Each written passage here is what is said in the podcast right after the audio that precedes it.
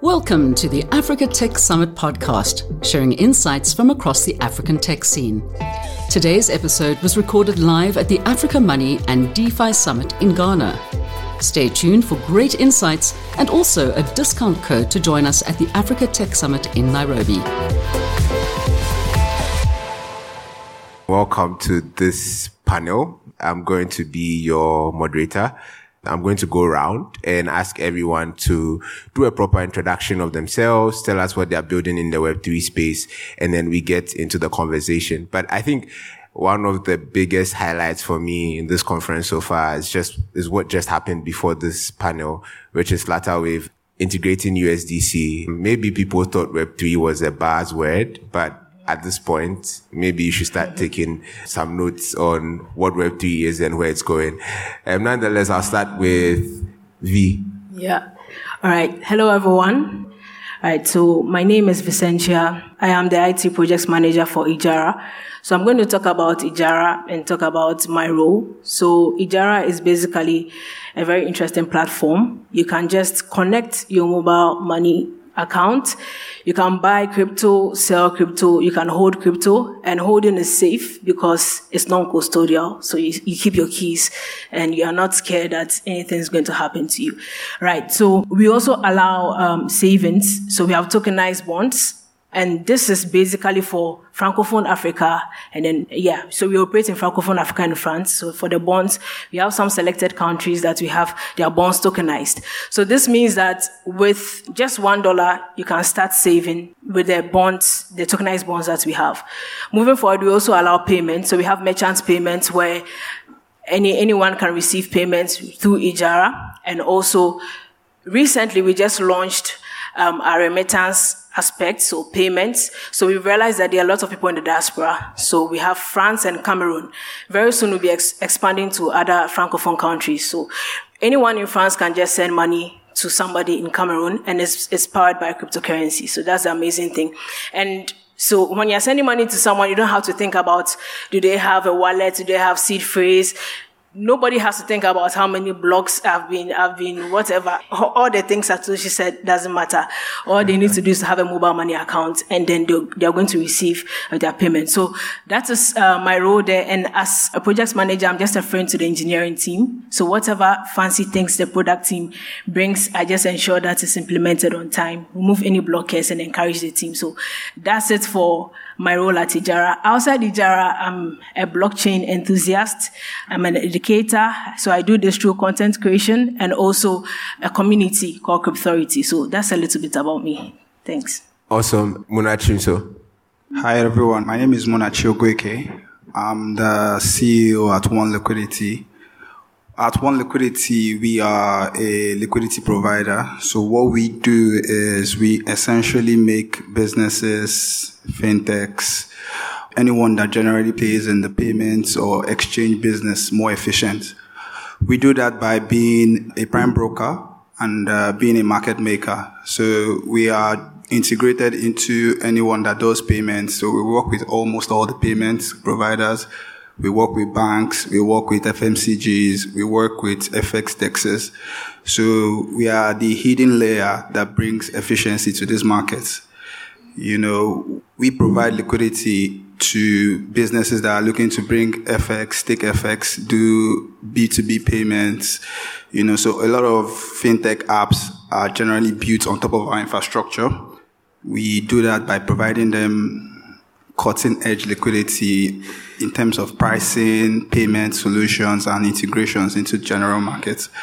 So we work with generally people that are coming into the African space or going out, you know, and our work is just to make your business a little bit less hectic, give you the APIs, give you the efficiency you need so that you'll be able to execute better and, I mean, make more profits. So that's what we do and, uh, happy to be on this panel. Thank you. Amazing. Sarah. Okay. Hi, everyone. My name is Sarah Idahosa, and I'm the founder of Women in DeFi. So, aside Women in DeFi, I'm actually a DeFi analyst and researcher. I'm also an educator in the Web3 space. So, what we do at Women in DeFi is we help educate women about the blockchain space. We also educate them about decentralized finance because I think around 2021 or thereabouts, we realized that um, when the DeFi space was actually booming and a lot of people were talking about decentralized finance, we realized that not so many women were actually involved in it, and we saw that as a problem. So we decided to like um, create a solution of it and create a platform where women are not just educated about decentralized finance or about blockchain, we also educate them on skills that they can actually also leverage on the blockchain to build a sustainable career for themselves. And right now, we're actually looking like to get into the space whereby women were actually builders. After learning, you can now decide to like build a solution to one of the socioeconomic problems we have in Africa using the blockchain technology. And we're also going to be connecting them to some VCs and some other investors who actually want to work with them for whatever solution that they build. Thank you. Awesome. Emmanuel. Hi guys. Um, so happy to be here. I want to thank the organizers for this awesome outing. I think they deserve a round of applause first. All right, um, my name is Emmanuel. Um, I recently joined Fuse um, like two months ago. Um, so in case I have some technical questions, I will just forward some of them to some of the top guys in Fuse. But nonetheless, uh, Fuse was um, launched four years ago, 2019. To size, um, they created to provide end-to-end um, technical requirements to small businesses and also to developers. Um, likewise, um, basically a platform to build on. Um, it could be Web3 solutions or whatever project you're working on. I think that's it. Awesome. Interestingly, for those of you who don't know, we have a very good panel um, to discuss what we're about to discuss. Emmanuel used to be the brain behind Binance. He doesn't mention it, but I wanted to. Um, Sarah was also with Mara, another big um, firm. Um, Munachi has been powering a lot of platforms, like he mentioned, and V is one of the go-to people when it comes to crypto in Ghana. So the first question is, what is the state of Web3 in Africa? And I'll start with Sarah on that particular question.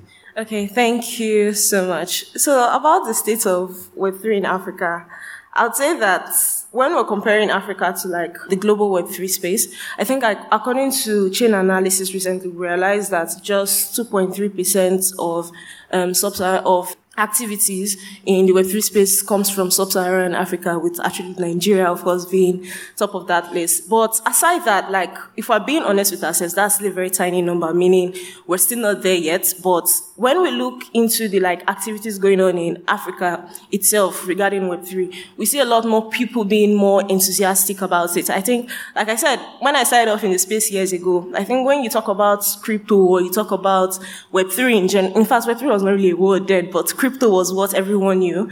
You could barely see anyone would actually want to get involved with it. But right now, we see a lot more companies being more open to it. They actually want to like be a part of the space. I think currently in Nigeria, um, there's an association called CBAN that recently they did a partnership with NITDA, which happens to be one of our governmental bodies over there, to see how they can now make um, like our governmental bodies more involved in Web3 space and not like before that. If you talk about crypto anywhere. I think um, people like get shy to speak about it, especially when they know that someone from the government or from CBN is actually there.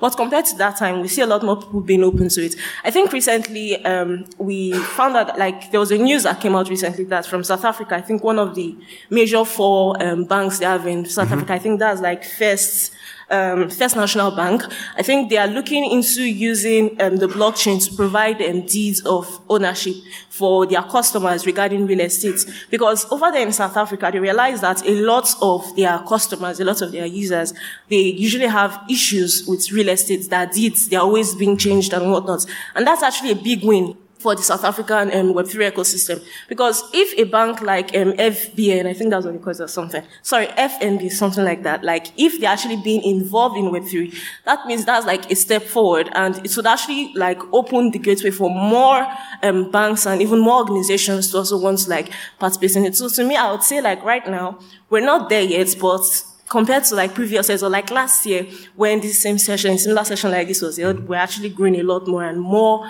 um, opportunities are also being open to us. Emmanuel, same question.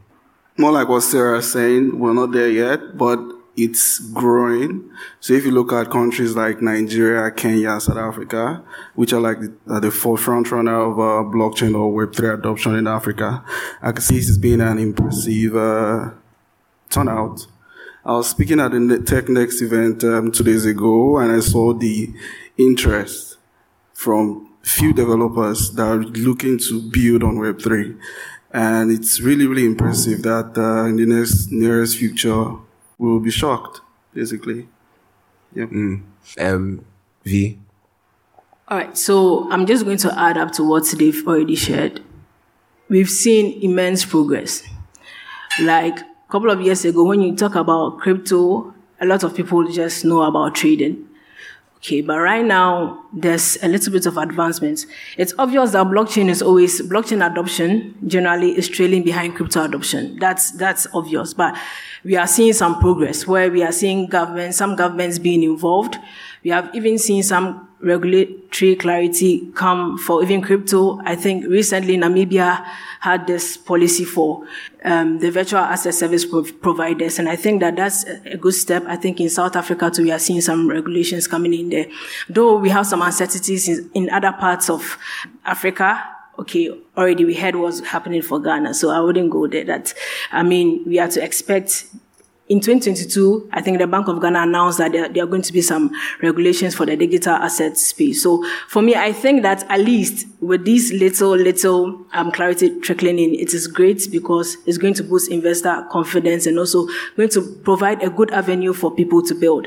So going back to what I was saying, when you say crypto, everybody thinks it's just trading, but beyond trading, we have started experiencing other forms of adoption of the technology. So I think Nigeria recently um, had a blockchain, national blockchain policy, and I think it's really fascinating. Beyond that, we have seen young people go into working in the space, so careers in the space. There are people who don't trade but are comfortable now. They don't need to know all the trading jargons, but they are working. Um, we have seen skill I mean, yes, generally we say that there's a shortage in talent, but we see people doing great things. We're having developers. Recently, there was a ETH Accra hackathon, and I was really amazed by some of the things that were built, some of the solutions that were built. And I think that it's a step in the right direction because not only are we staying at the consumer aspect, you know, when we say crypto, we just know that, okay, you are a Binance user or you are a this, um, I mean, an exchange user, you just do P2P and you go away. But beyond that, we are seeing development. We are seeing people building in the space solutions that will solve the problems in Africa. And I think it's really commendable. We are not there yet, as you've said, but I think we've seen some tremendous um, increase. And also in solving problems here in Africa. So we can look at tokenization of things, just as I talked about Ejara, where we have tokenization of bonds. We have other solutions, tokenizing real estate. And then looking at DeFi, I think DeFi has really come a long way to be one of the main foundations here because we see people doing savings, investing, and even payments. And we all know the kind of benefits that crypto payments come with. So I think we have come far and there's a, there's a lot more to do. And if this is what we are seeing, I believe that there are a lot of great things ahead. So. Yeah, before Munach comes in, I think another thing that we need to point out is we are on the minds of um, regulators I think in the past it was so easy for them to ignore us. So every two years they release a statement saying stay away from crypto. And that's all they did. But now they can't even like have a proper session with stakeholders without people asking them about crypto or stable coins. And I think that's a lot of progress. Uh, Munachi? For me, I think uh, I have a very, like a different opinion from most people here. I think first thing we need to separate it. Web3 is different from crypto. Okay. Let's start from there. Web3 regards crypto that is non-custodial. That means you control your private keys. You're able to sign in contracts on the blockchain. And I would say 90 to 99% of crypto is still very Web2 or Web 2.5 because liquidity providers like ourselves, Binance, and uh, major exchanges still control the vast majority of cryptocurrency. And it's not just that, down to mining, down to infrastructure, crypto is heavily centralized. Now, for uh, Web3 in Africa and uh, what I've seen based on playing in the space, because I interact with businesses and I also interact with down to the last mile because as a market maker, I'm literally on the two ends of the market. The biggest issue or the reason why I see people going to Web3 that's moving non-custodial is the issue of counterparty risk. And this has been on the center of the industry in Africa. And this spans through many reasons. One is fraud. Now, we don't produce crypto in Africa. Nobody's mining crypto here. Let's be realistic. Good business. I don't know why it's not happening. I just think that there's no enough capital that is being pumped into the space. But most of the crypto that comes into Africa is purely uh, remittances, right? And the issue with that is a lot of it is tainted, has could be fraud related. So I think there was a time, I'm sure you worked in Binance then, it was going crazy then that Binance was closing people's accounts because of they were receiving funds. Now the problem is a lot of people mm-hmm. probably go and buy crypto somewhere from one guy, send them bitcoins and they pay naira, whatever the case may be. They don't know the history or the path at which those funds came in. And that's kind of the reason why we kind of have a compliance product. It's not necessarily because of we want to sell it, but we need to do it because we process a lot of crypto. So we need to be able to give this ability to our customers to be able to check. Now, when those funds come in, most times it's tainted and then you get your account closed. Personally, it has even happened to us. I've had an account of almost $10 million closed because of $100 and it becomes a systemic risk. So everybody decided to run away and started using Trust wallets and all these custodial wallets. So for the future in Africa, aside from the custody risk, you know, I feel like crypto is the Web3 space is, I don't think there are a lot of projects that directly incentivizing Africans to use Web3, aside from the counterparty risks they face with using custodial platforms. So I feel like we need to be more invested in solutions. I, I think I was listening to a guy yesterday that was talking about energy, uh, tokenizing energy. You know, that was, and that's an amazing stuff. You know, if you can get that to proliferate, it is one way that Web3 can really scale. So I feel like, you know, we, we as Africans, we only driven by money or by rewards. I think it's everyone, to be honest, not just Africans. So we need to look for more incentives to bring people to Web3. Crypto is already there. Listen, everybody does crypto. Anybody that doesn't know, everybody, banks, they do crypto. They tell you they don't do it, but they do it. They do it. Trust me, they do it. They just won't tell you that they do it. They know what it is. They will price you in it in fact, if you give them the price, they'll tell you that crypto is on this price. So they know it. Don't be deceived. You know, so crypto is there. Web3 still developing because of we don't really have incentives. So that's my own opinion. Join us at Africa Tech Summit Nairobi in February, where African Tech connects. Please visit africatechsummit.com forward slash Nairobi for more details and use discount code DEFI, that's D E F I, and receive a discount off delegate passes. I think you bring up an important issue, and I'm going to ask you a follow up. You were saying that we have a lot of the crypto stuff that is happening currently being centralized. In a continent where we are looking to get some regulatory certainty, is that not something that may be good for adoption? Or even if that is not the case, how do we move to a non-custodial world and chase regulation at the same time? Because the regulators are scared of the non-custodial nature of crypto. See, listen. Regulators love centralize. They like to centralize their risk. They love it.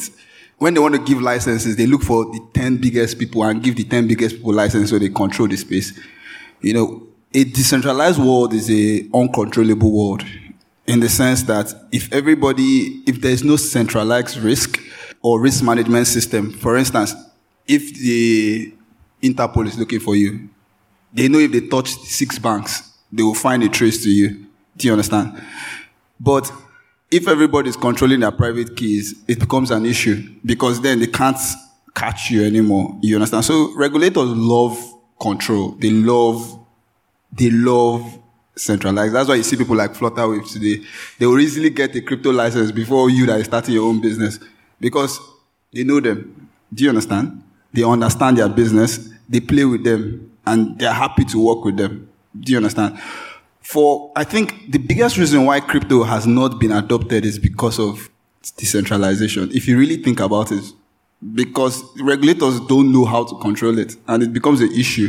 Now they're learning, but it's still the biggest reason, you know. So that's why in the market and in all financial systems, there's always about 80% of the value being controlled by, even in banking, you know, in, if you look at Nigerian banking system, there's maybe, if there are 101 banks, only about 20% of the banks control maybe 80% of the volume. It's how it's going to be and it's how everything is. And that's what they like. They don't want a world where the, the risk is at 1 1% because it's difficult to manage. So that's my own opinion. So I think they like it. The more centralized it is, the even better for them. So that's what I think. Awesome. While we are building the future of Web3, um, there are several challenges that make it difficult for us to build smoothly. And I think we've already identified one part of it, which is regulation. I mean, we've just discussed a little bit of it. So I'd ask the other panelists to share some of the biggest challenges they've seen um, for people building in Web3. V. Yeah, so I was going to talk about the regulation part, so let me just skip that. So another, um, I think, important thing is when it comes to, should I say, infrastructure or let me say internet, right? because I found myself on many just Zoom calls or um, Google Meets, and I have to apologize like 10 times because the network went off. That's, that's just for Zoom. So what if you want to, he was talking about mining, and we know what mining comes with. You need internet, you need electricity, you need all these things. So I think that's one of the challenges. We going beyond just being the consumers, just doing crypto, buying and selling people want to build stuff. Um, we have very remote areas where there's no electricity. I know, yes, we have USSD. We have these um, new advancements that you can send crypto to somebody with a USSD and all that. But Indeed, internet is one of the main foundations. So I think that's one of the challenges that's coming. And let me also add, this is quite global. We've seen a lot of hacks and security breaches here and there. I think the last one I heard was HTX, that they were hacked and they were offering the hacker bounty. I don't know how far that has gone, but that's global. And these are all some challenges. It brings distrust. It gives, sometimes gives the regulators some more power to say no and all that. So I think these are some of the challenges in building. Maybe the other panelists have more to add. Yeah, Emmanuel. Yeah, I think I just want to pinpoint on um, lack of awareness and education, which is one of the biggest pain points. When I was at Binance, I, I, we spent a whole lot of our time doing a lot of education, master classes, a lot of contents and stuff. At Fuse, uh, what we're trying to do is give a grant. I think I should announce this. We have a $10 million fund um, grant to give anyone building on Web3. Uh, you can check us out, fuse.io forward slash ignite. Uh, you can read more on that. Um, if you have a project that you, let's say you're building on social impact or you're building on DeFi or NFT, something around the metaverse, we're open to getting those ideas to fund it and push those education there. Yep. Great. Um, talking about education, I'll let Sarah um, talk to us about the challenges when it comes to education and how projects like Women in DeFi are dealing with that on the African continent. Okay, thank you, Elisha. So the thing is, with education, I think right now, if you go on Google and you search for what is Web3, you see, you see several results. But even after reading all of those results, I can bet you that even someone who is totally clueless you still be unable to understand what you're actually even reading. So a lot of people these days will tell you that um, they are into education, that they're onboarding people into Web3. But I think personally, like outside of my community, I've taken out time to study the way a lot of people actually say they're actually educating people about Web3. And the truth is, even me that have been in this space for a very long time, I end up being confused when I hear some of them speak. Because you're trying to explain something about, you're trying to explain Web3 to a newbie, to someone who doesn't even know what blockchain is, someone who has never come across it, and you are going up there to bring techno- technical terms. You're explaining, you're saying words like liquidity. Somebody who doesn't even understand money, you're going far ahead to like start bringing technical terms. Like, that is actually a major problem because I feel like if you want to educate someone, you should teach them in a way that someone that is five years old, like a normal five year old should be able to easily comprehend it. And we, at Women in DeFi, like, like you said, like that's one of the things that we're currently doing. We try our best to make sure that personally, I am the one who did the screen, who did the screening for the mentors. Like, I tell them, oh, you've been in the space for a very long time. Can you please assume I don't know crypto and explain explain it to me.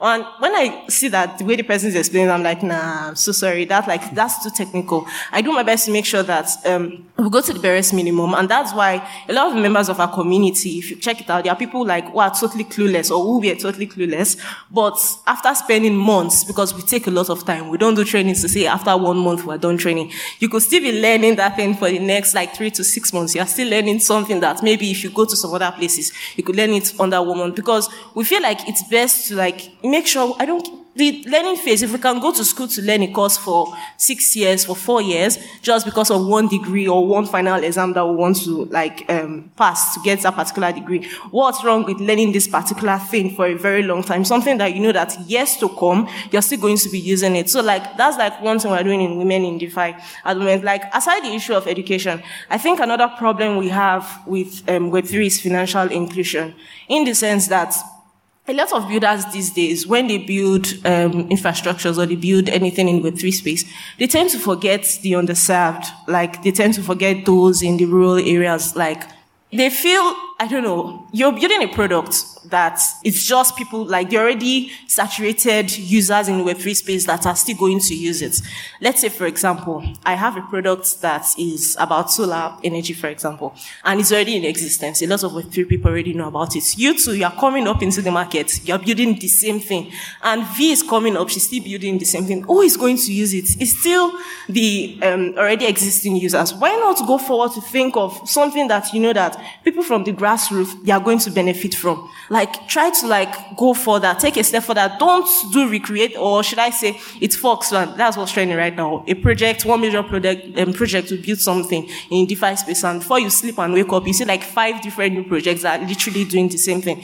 Why not go a step further to do something new that even the newbies, even um, the old mamas in the village, those who don't have proper access to like the internet, they can be able to use your product. See M-Pesa right now in Kenya, like everybody's literally using it. A normal keke driver, um, this um, auto like bike, a bike rider yeah. also, they're able to like use M-Pesa and they can use it very well. But you as a builder in the Web3 space, somebody that is like at the roadside doesn't even know what your product is all about. Mm-hmm. That so it still touches the part of education and like because education and financial inclusion, I think they both actually still go hand in hand. Those are like major problems we have. So the builders also need to consider the newbies, the people like from the like in Nigeria, I would say in the trenches.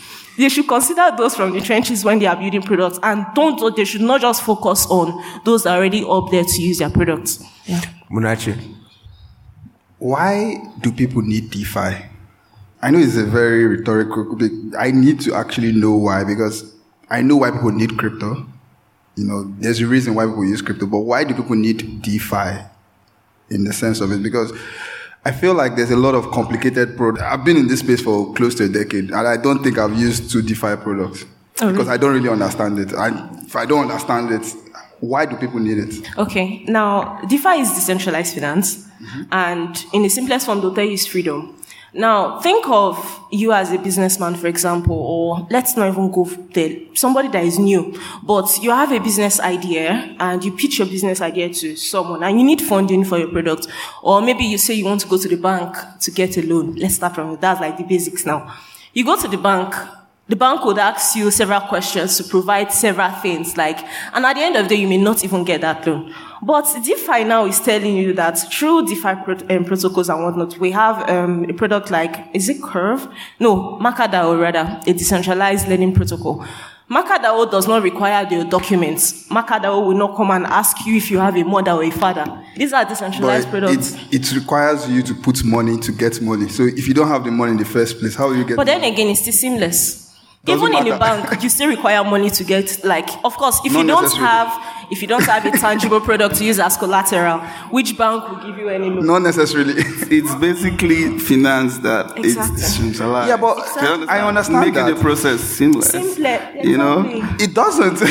so, so guys, guys, guys. I think I think this is part of the issue. So what's happening is exactly part of the issue. The fact that even those of us in the space can't agree on certain things makes it a bit difficult for yes. people I'm an old Bitcoiner, so I understand Exactly. that. I don't understand Are why you- I are need you- money to a borrow money. Are you a Bitcoin maxi?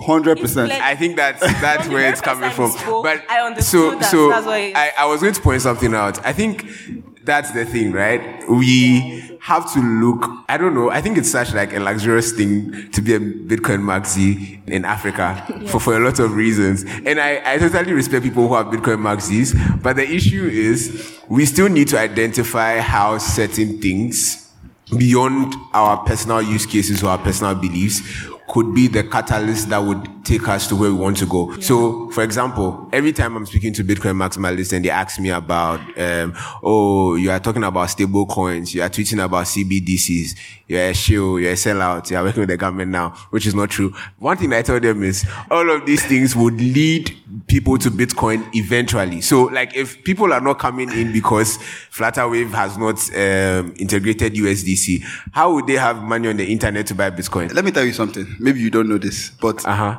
the people that use Curve and these DeFi protocols, who do you think uses it? A lot of Africans use it. No, the people that use it are LPs like us. Yeah, of course, I think that's true I- too. I hedge a lot of positions there Mm-hmm. because you can hedge a position, you can earn a yield, Yeah. and you can do it at scale. It doesn't make sense for you putting ten dollars to get nine dollars back. It makes zero sense. But if you take a big position, you can get a yield. You can use the yield to pay off your clients Other for an interest product. Yes. So the people that are actually using DeFi are mostly institutions. Do you understand? And Yeah. the rationale for me putting my ten dollars and getting nine dollars still doesn't make sense to me. I still, I'm still looking for a DeFi protocol that actually makes sense. At some point, right? African markets, if you look at the crypto sector, it is fully retail driven. No, No, chill. I'm, I'm getting some. I somewhere. disagree. Hold on. I'm getting somewhere. I know there are institutional investors like. Not investors. Okay, but hold on. Like you, the guys holding the liquidity, right?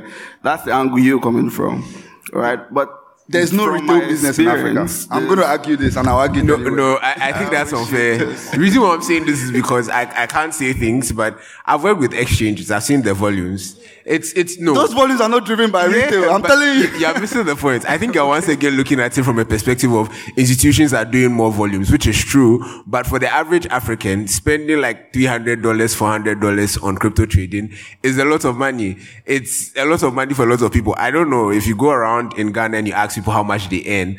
$400 is not what a lot of people earn monthly. So it's retail for them. And that's the thing. I think we need to understand. Just one thing. Yeah. Just one thing. So, I kind of built Yellow Card in Africa. I've seen retail market. I understand what you think is retail market. There is no retail market in Africa. Zero.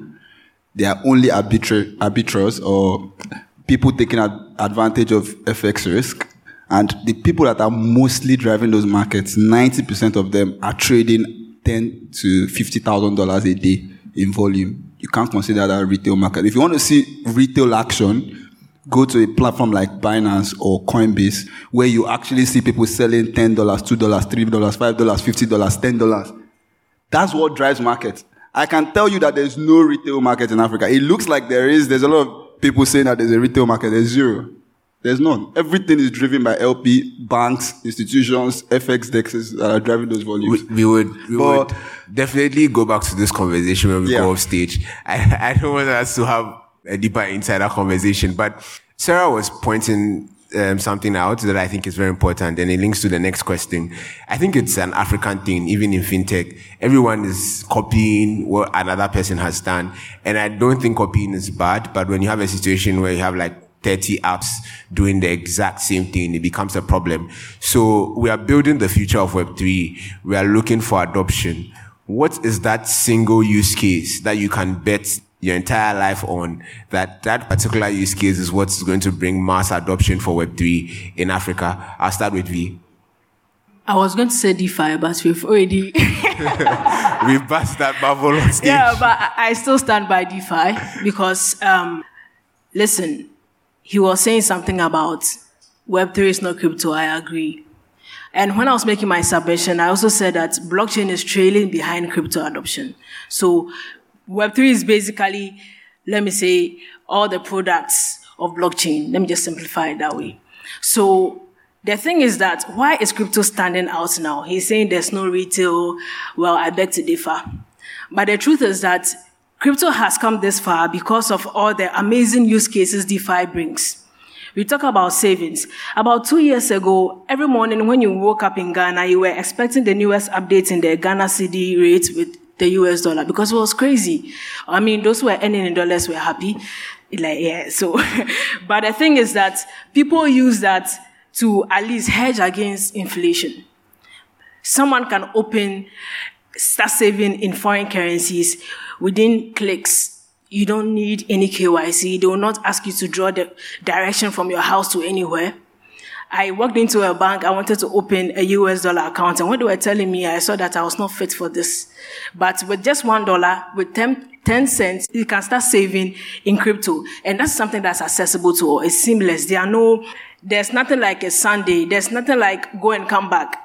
That's one thing. And that's why we see crypto moving. Another thing is the loans, right? Look at loans like the traditional system. It's crazy, but here you can access loans even for SMEs are getting loans. I've seen, I think, a products out there like that, and I think it's great. So we look at savings, remittances, payments. With just one click, I can send money to India with no hindrances.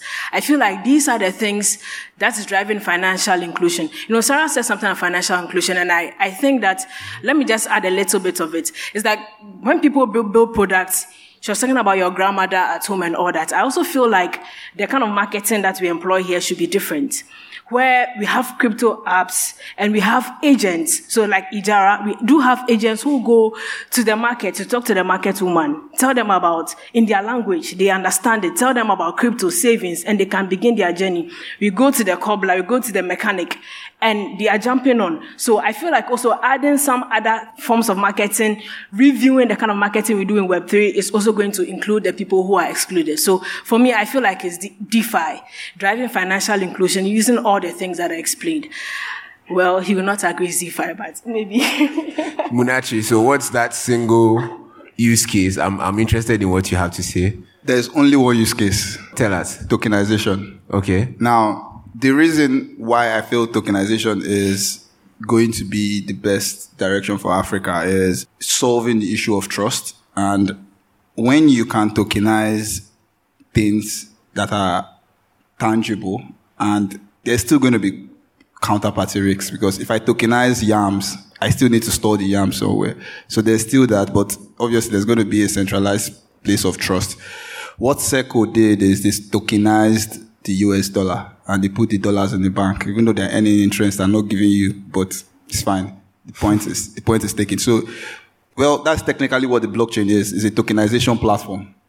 True and true. There's no other thing that it does. It creates tokenization and a distributed uh, information. So if we can to- start tokenizing real life things, tangible assets, you know, we can now put that on the blockchain. Then we can now actually use our house to get a loan, not use money to get a loan for money again. You understand? So then it starts to make sense. And then I, I believe that we're going to solve the issue of lending, the issue of payments, the issue of everything, because then I can tokenize my, my farm yields, put it on the blockchain, use it as a collateral to get loan for maybe USDC and use that to, you know, pay my staff. Then everything makes sense. You understand? But for now, using crypto to tokenize crypto, I'm, I'm not going to accept that. Sarah? I'm going to like cap everything the both of them have just said because to me it's literally the same thing financial inclusion. And by financial inclusion, what I said before, being able to provide for like the barest minimum, like the tiniest of people, those from the grassroots, is still part of tokenization. Um, I think when you look at the aspect of DeFi, you are looking at it from just the payments part. You're forgetting that in DeFi, just as you are seeing lending and borrowing, you're seeing insurance, you're seeing even the um, um, the part for digitization. That's like where people put their arts on the blockchain. These are all DeFi, but I think you're you're you're looking at it from just one angle of lending and borrowing. I only use that as an example. I'm not saying that is DeFi. And bringing it back to his question, tokenization, like you said, is actually what we need in Africa, whereby everyone can have access to um, their money or to their even their real life assets in a very very easy and secure way. Because like you said the issue of trust which literally all africans have right now. A friend of mine was telling me just last night that anytime someone sends her a certain amount like of crypto she will first of all go and check if it's on the wallet if she can even move it to the next or even someone if someone even sends her money she'll have to check if she can use that money to purchase to be sure it's not fake alerts but I think right now RWA that's like reward assets is already a thing on the block blockchain. But I believe that by the time it comes to Africa, where everyone can literally um, purchase bonds, they can purchase securities, like with ease, Trust me, we're not going to be having sessions like this anymore thinking about um, the state of crypto in Africa. Instead, we're going to be talking about more things that we are going to build using the blockchain technology. Yeah, yeah. Emmanuel. Um, harder. Um, so I think I'm still talking to DeFi um, because of Africa unbanked population. Do you understand? Um, because what drives us as an average African, I want to see Web3 really scale here in Africa, is a lot of people are looking for platforms where they can, you know, save, loan, do lending, and a lot of stuff like that. And I think it's still basically DeFi. I think that's the most singular use case if I'm speaking, um, basically looking at the Africa um, perspective. Yeah. Great. Um, I'd say the last thing for me when it comes to like it's not a use case. It's just a general narrative, which is opportunities. The fact that people from Africa can get jobs, can build new things in the Web3 space is something that I think is not spoken about um, enough. And I think we need to consistently highlight that and just remind people that they claim it's the wild, wild west and it's the wild, wild west for a good reason. Things haven't been built yet. So you can pick it up and build it yourself. Um, it's been an amazing panel. I think one of the biggest takeaways is that DeFi is going to be one of the most important things when it comes to the African continent. Regulators are warming up to Web3 and we are seeing a lot of development in the space. Hopefully when we come back next year, we'll have bigger announcements um, and bigger things to talk about. Thanks to everyone for listening to us and we'll see you again next year. Join us at Africa Tech Summit Nairobi in February, where African Tech connects please visit africatechsummit.com forward slash Nairobi for more details and use discount code DEFI, that's D E F I, and receive a discount off delegate passes. To hear our latest episodes, please subscribe to our channel on your favorite podcast app. You can also visit africatechsummit.com for our upcoming events and news.